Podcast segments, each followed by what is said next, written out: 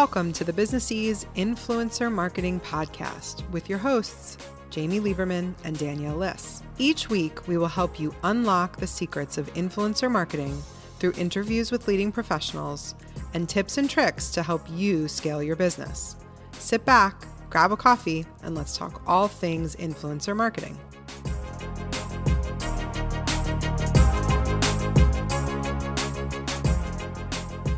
Hey there, this is Danielle. And this is Jamie. Welcome to episode 58 of the Business Ease Influencer Marketing Podcast. We have an awesome interview for everybody today with Alexia Vernon, and we are so excited to tell you a bit more about that. First thing, I'm going to apologize for the sound of my voice. I have been let's say in a prolonged battle with strep. I've been told that this apparently gets worse as you get older. So thanks, age, for making strep hard.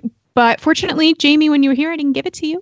I was going to say, was it because it was you were so excited about me coming to Vegas to visit that I compromised your immune system and you immediately got sick? That's a little terrifying to think about.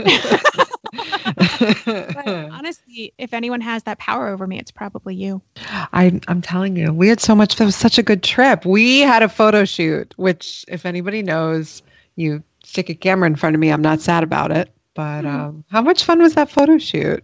It was so good. We had um, we went to this awesome little co-working space here in Vegas called Bloom, and first of all, the decor and the space are just fantastic. I had never been there before, even though I'm a local, so shame on me for not discovering it earlier. But it was just a really good space, and our photographer and her son was her photography assistant. They were just phenomenal. We had we had some serious decor envy at that co-working space. I've never been to a cuter co-working space. This woman who owns it, she was lovely. We got to talk to her at the end. Mm-hmm. She she has such a good eye. I don't know. It was so good. I wish my apartment was that cute. I want that wallpaper. There was oh. this beautiful wallpaper that was like this really light, icy blue kind of background with, was it just flowers on it? Uh huh. Yeah. And it was like, it was textured, but in a really subtle, good way. It was beautiful. Your eye went right to it.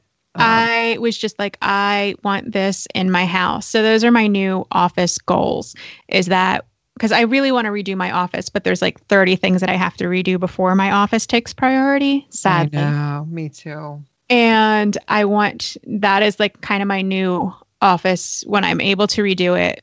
Goal is to have that wallpaper on one of the walls. And Jamie has already seen this furniture like 15 times because I'm constantly like, I want this.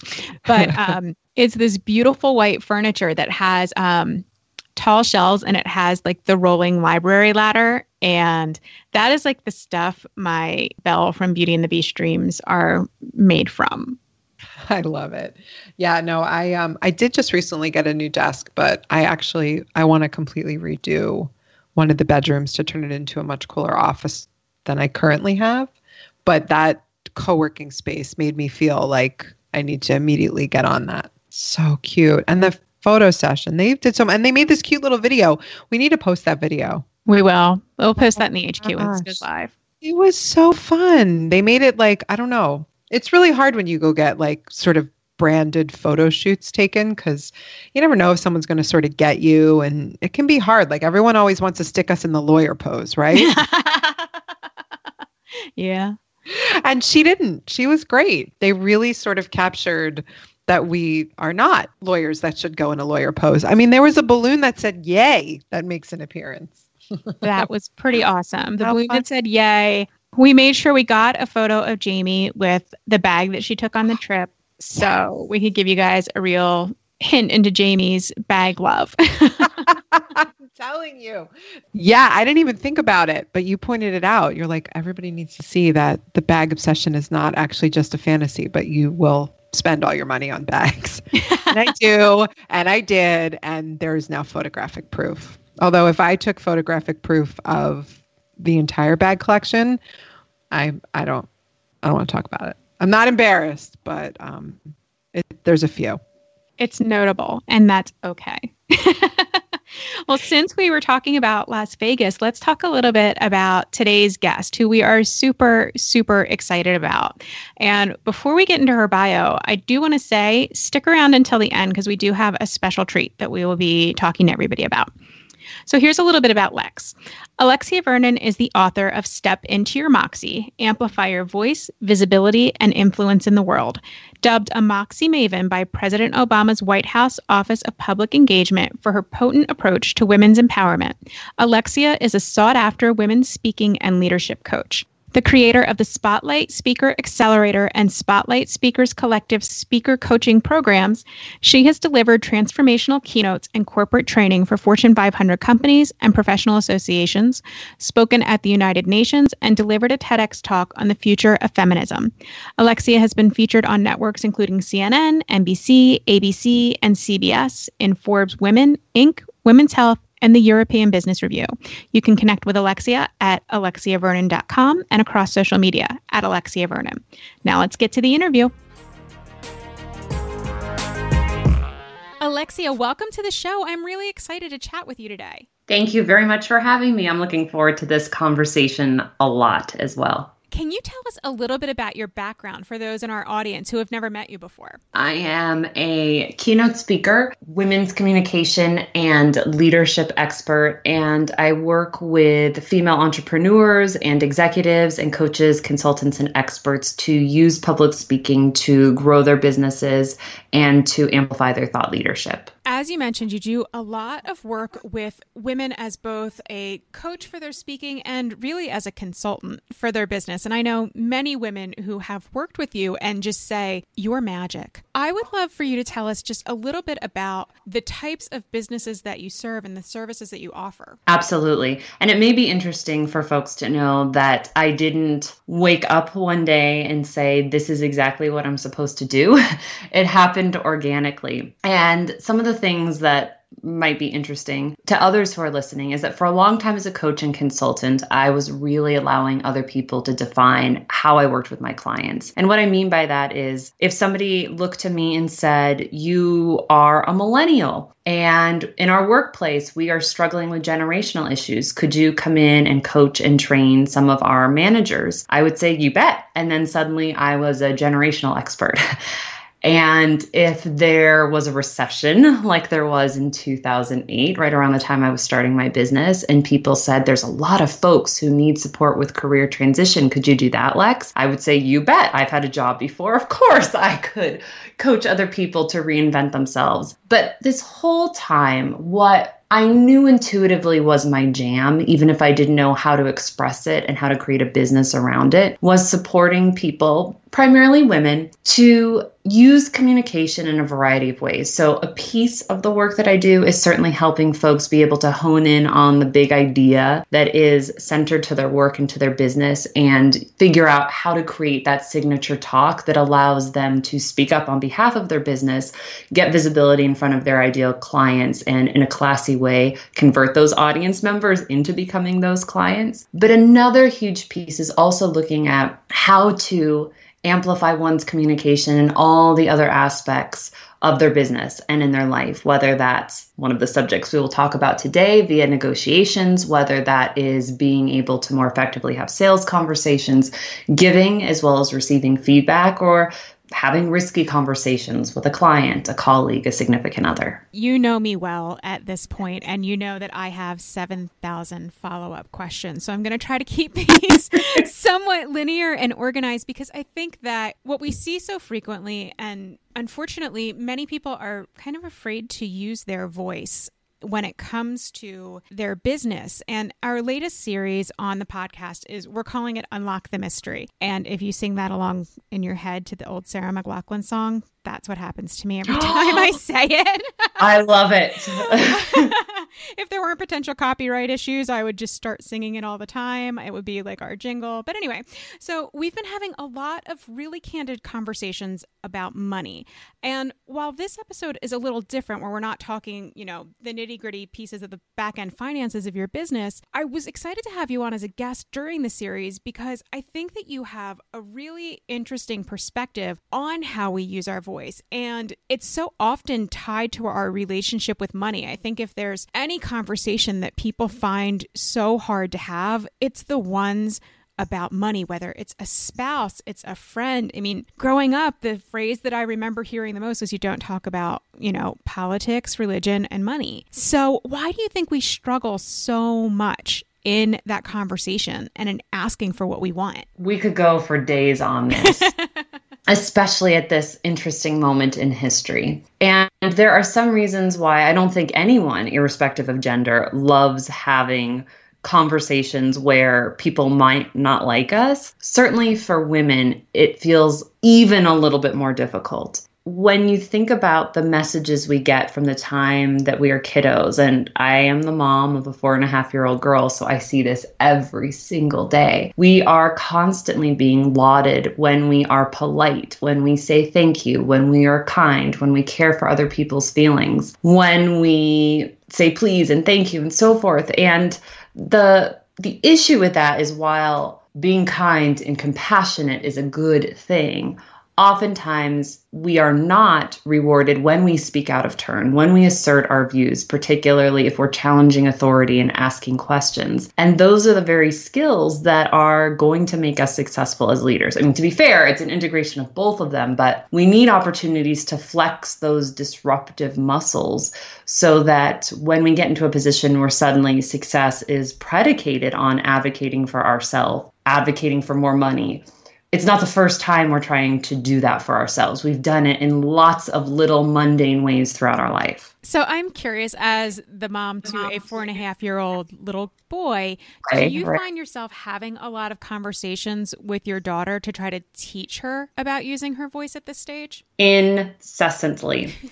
On the day that we are taping this, mom interlude, on the way to school today, my daughter said to me, I need to step into my moxie and tell my teacher something.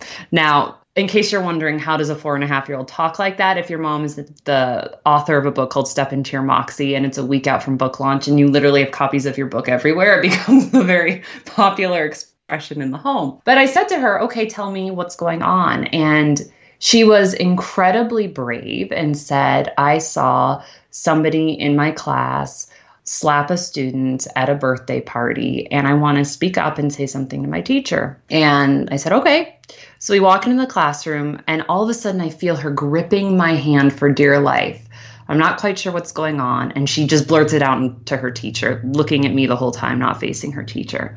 And on one hand, it was like, rock on, little one, you said something. I could feel the terror, literally, in her having to say something that she knew might make another person upset. Even though we are role playing brave conversations in our home every single day, whether it's how to talk, um, how to speak up on behalf of a friend. Let's say you're playing in a group of four and a few of your friends are ignoring or saying something actively mean to another girl, how to be an ally to that girl who's being left out, to the much more difficult conversations around what it means to give consent or to deny consent and what to say or do if anyone ever doesn't respect your voice. So, yes, we've been practicing all of those conversations for quite a while. It's such an interesting thing at that age in particular because when I think back, I remember all of the was told, and I think that there is so much to be said about that idea that mindset happens so early and those beliefs that we hold. Do you think that there's a lot of mindset that comes into the way that we use our voice? Yes. And what we experienced in our home also plays a profound role. So I've enjoyed negotiating for a long time, even though I'm the first one to admit that for much of my life, I've experienced an on again, off again relationship with my own voice, which is one of the reasons why I'm so passionate about doing this work, is I'm not somebody who was naturally born with heaps of moxie. But in my home, I had a dad who had his own business. He had started many businesses by the time I was 18. And each time built them from the ground up. He wasn't college educated. He was discharged from the military for some unsavory behavior. Like he was not a rule follower, but he always advocated for himself and what he wanted and in a more global context for what he felt like was right. I mean, he was very outspoken about social justice issues in our community and homeless problem that we had and so forth. Now, my mom, who was a rock star and who always championed my voice, had a much harder time doing the same thing for herself. So there was this weird mishmash of like, I saw my dad going out there and slaying it and speaking up. And there would be moments where I would emulate that behavior. But of course, I also identified a ton with my mom and had experiences where I did speak up and out. And it didn't always go so well. I would archive the story that when I do speak up, people listen, but maybe I don't always want that sense of responsibility because it feels really good for everybody to like you. I now know, of course, and I think this is something we would agree on that it's much more interesting and sexy to be respected than liked, to have a point of view, to sometimes ruffle a few feathers in pursuit of doing what we know is within our integrity. Um, but it takes a while to get to that point. I agree. And one of the things that we hear so frequently from our listeners and from the people that we meet at conferences, et cetera, they have a real difficulty with negotiation and in particular about negotiation asking for what they're worth because of how tied into money and value that is. What tips do you have that help people to have these conversations? A bunch of them. First is a mindset one, which is if asking for what you're worth for yourself alone isn't enough, make the stakes higher. And what I mean by that is one of my favorite mantras is when I use my voice, I give other people permission to use theirs. What I equally believe is when I ask for the money I'm worth, I make it easier for other women to ask for the money that they are worth.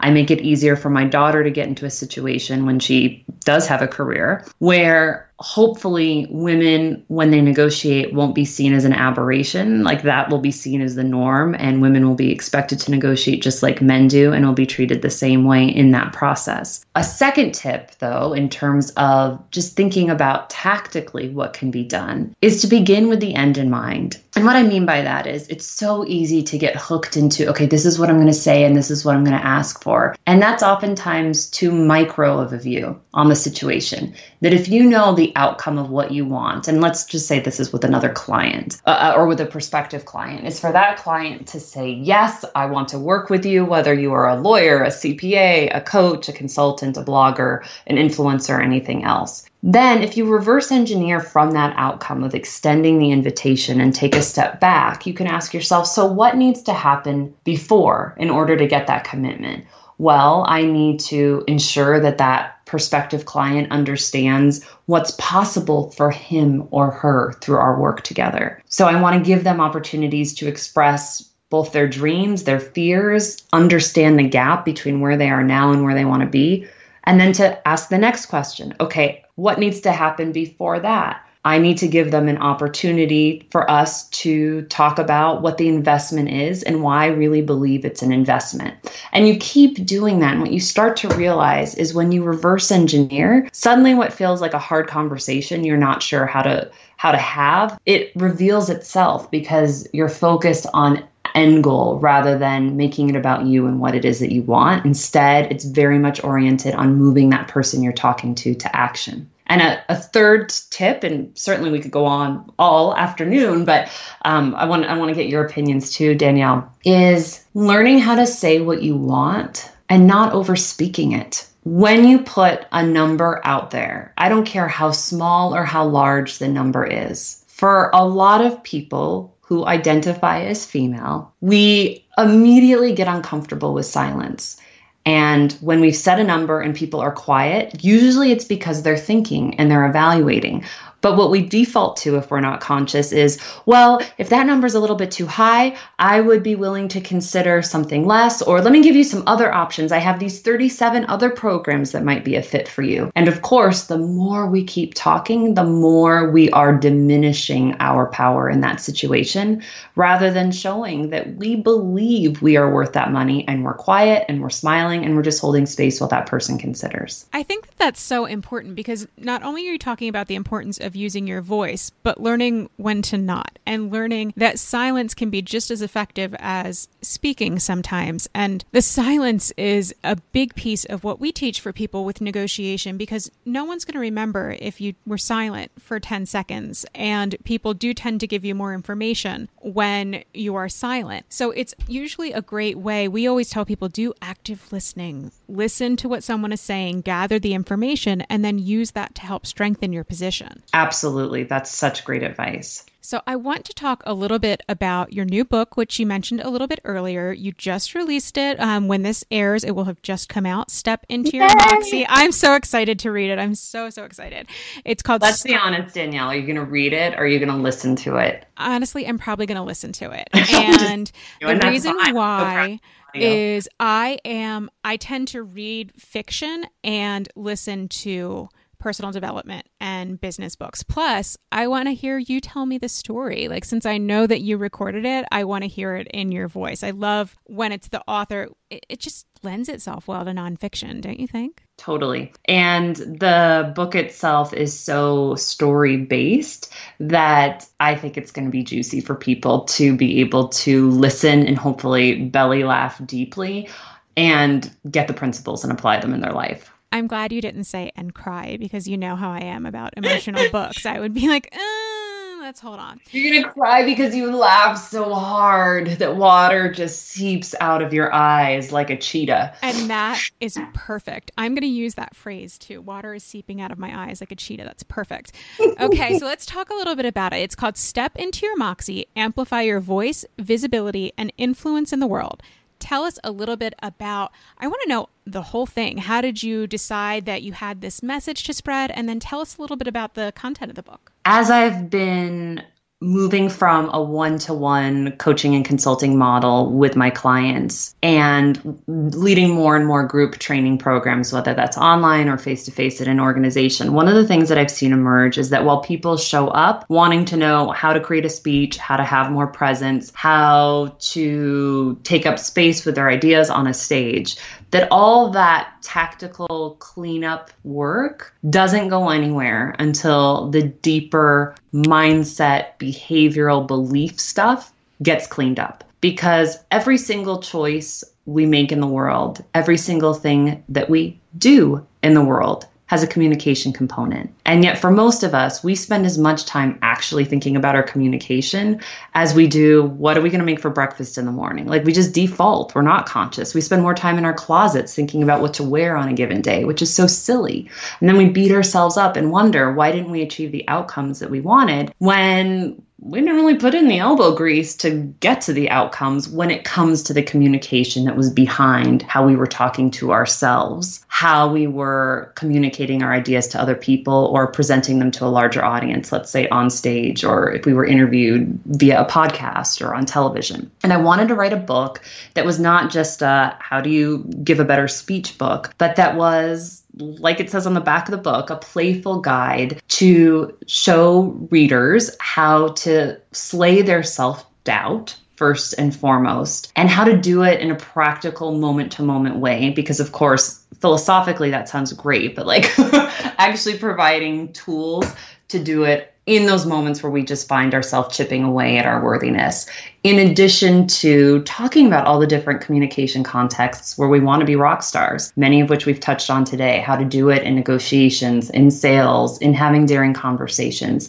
and also to link it a lot to leadership and legacy and how you want to use your voice to speak up, not only on behalf of yourself, but also the ideas and issues that you care deeply about. And from the time I got the download, and not to go super woo, but like I really was starting to wake up in the middle of the night during one of my launches, which is a really inconvenient time to wake yourself up and not be able to sleep, and wrote the book proposal in 45, maybe 60 days, started sending it out to agents, was very lucky in that I I stepped into my Moxie and pitched my dream agent very early in the process. And he said yes within less than six weeks after that, had a book deal and a few weeks after that had an audiobook deal. So while I don't want to suggest that everything was easy peasy, when I didn't feel like I was forcing and was really allowing both the message came out and also the way to package the book and get it out into the world happened relatively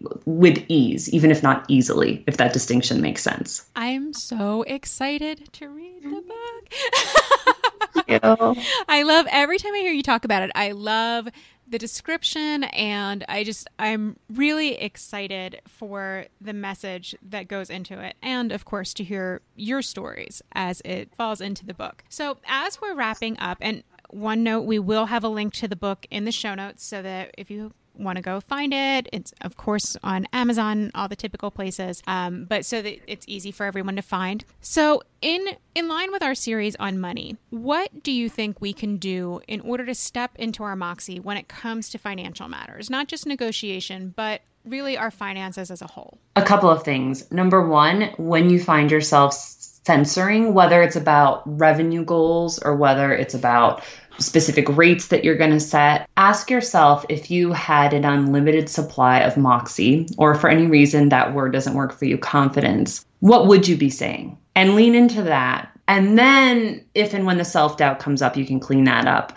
But really give yourself an opportunity to trust that instinct about what it is that you want to go after. And then, when it comes to money and business, so I'm not a huge fan of you've got to reinvest everything you make back into your business to grow. I think in our industry that that's a bun- bunch of hogwash, truthfully. I really like the fact that I net a lot of money in my business and it's able to employ my husband full time and so forth. And I don't say that to brag, but just I, I see so many people in our industry buying into this mythology that in order to grow, we can't actually enjoy the money we're earning. And in many ways, that to me feels like it's a whole piece of the scarcity money conversation. So enjoy what you're making, be smart with it, reinvest where you need to, but also save it and take fabulous vacations and be in a healthy relationship with your money such good tips. And I love the second piece of it because I will hear so many people who will say, you know, I, I made $100,000. And then you hear,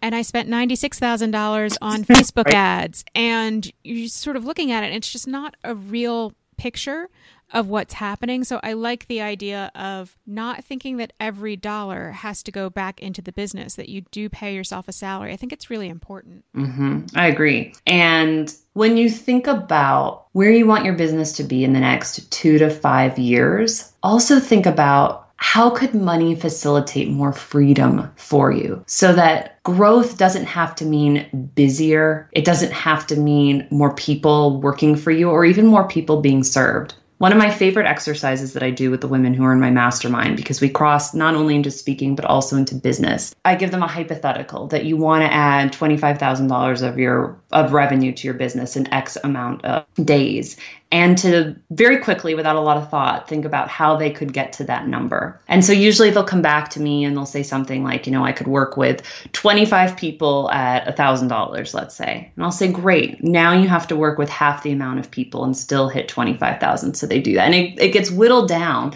And I'm not suggesting that, you know, you only work with people at $25,000 or above. That's not the point. But oftentimes we're chasing all of the little stuff and we don't take a step back and ask, what's the bigger vision that allows us to really serve at a deeper level, not be so busy? And to me, that again comes right back to this money piece and to understanding our worth. I love it. Thank you so much. Now, before we let you go, will you answer our rapid fire questions that we give every one of our guests? Oh, yes, ma'am. okay. Number one coffee or tea? Tea. Number two, what's your favorite book? It can be business or not business. And we know that it is going to be Step Into Your, Moxie. so that's okay. I guess your second favorite book. You took my line. Uh, you were you were a badass at making money. I love that book. By Jen Sincero. Love it. It is. That was a critical one for me on my own business journey. So I love that you picked that. Uh, question three What was the first thing you did to celebrate success in your business? What'd you do for yourself? I'm going to answer this in two ways. Number one, I didn't do anything for so long, and I was ashamed knowing you would ask me this rapid fire question that I would have to admit that, but it's the truth. When I actually felt successful and celebrated, it was probably seven or eight years into my business, and I bought myself a very expensive pair of Chanel glasses because I felt like now, now I'm worth that. I love the idea of the glasses. I like that a lot. And, and we, what's funny is I barely wear glasses. that makes it even funnier. And I think that this comes up a lot and so frequently people don't celebrate the success that they have in their business. So I like to think that this question is a little reminder for people to go out and celebrate and don't just move to the next thing because that's maybe something I'm guilty of. So I could tell you that the next thing, because this one might be, well, not the next, but one of the biggest things I did to celebrate after my book deal was tell my husband he was quitting his job and he was going to join the business full time. And I'm making it sound like I told him that. It wasn't exactly that way. We had the conversation, but I just knew that I'm getting all of these cosmic winks about how we're supposed to grow. And if not now, then when? We'll just keep moving the needle about when my business is earning X amount of revenue. And um, I heard Denise Duffield Thomas say something very similar about her and her partner Mark. Sorry, I'm killing the rapid fire, Danielle. it's okay. but I think it's it's an interesting example where she had initially said, "When I'm net a hundred thousand, then Mark will join," and then it was like five hundred thousand and a million, and it got to something outrageous, like a multiple seven figure business.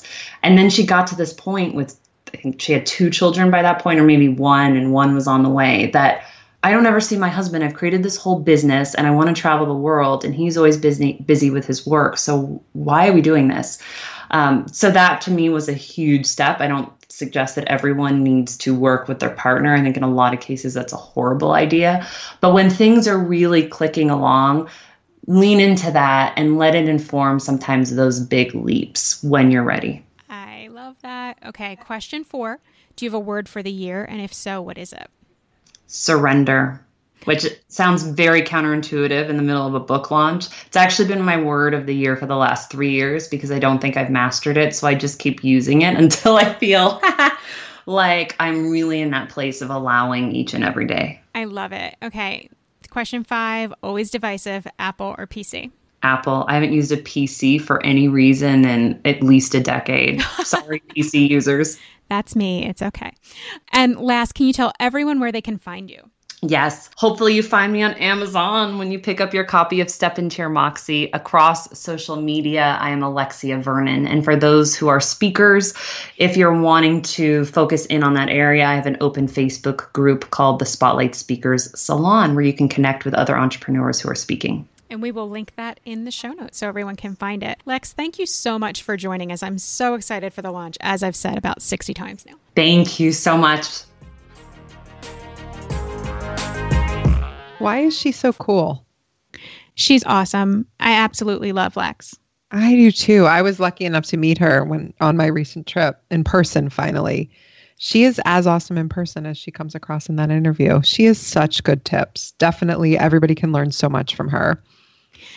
And we are really excited to help Lex celebrate the release of her new book, Step Into Your Moxie. And Lex has given us a few copies to give away to our audience. So if you would like to, a chance to receive a copy, we are going to have a thread in the HQ that will say, you know, here's the opportunity. Just please comment on that thread specifically.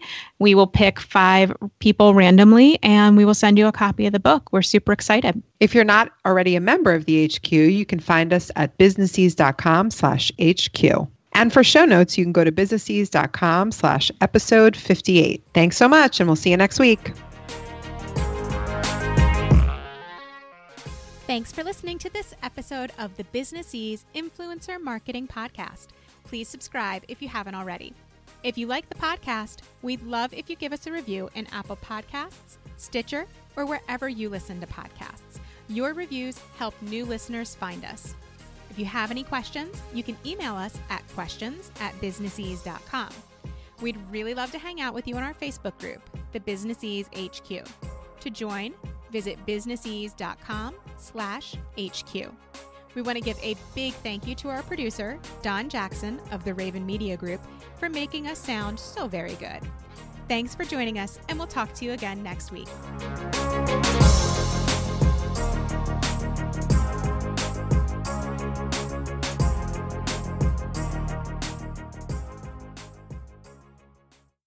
This podcast is heard along the Marketing Podcast Network. For more great marketing podcasts, visit marketingpodcasts.net.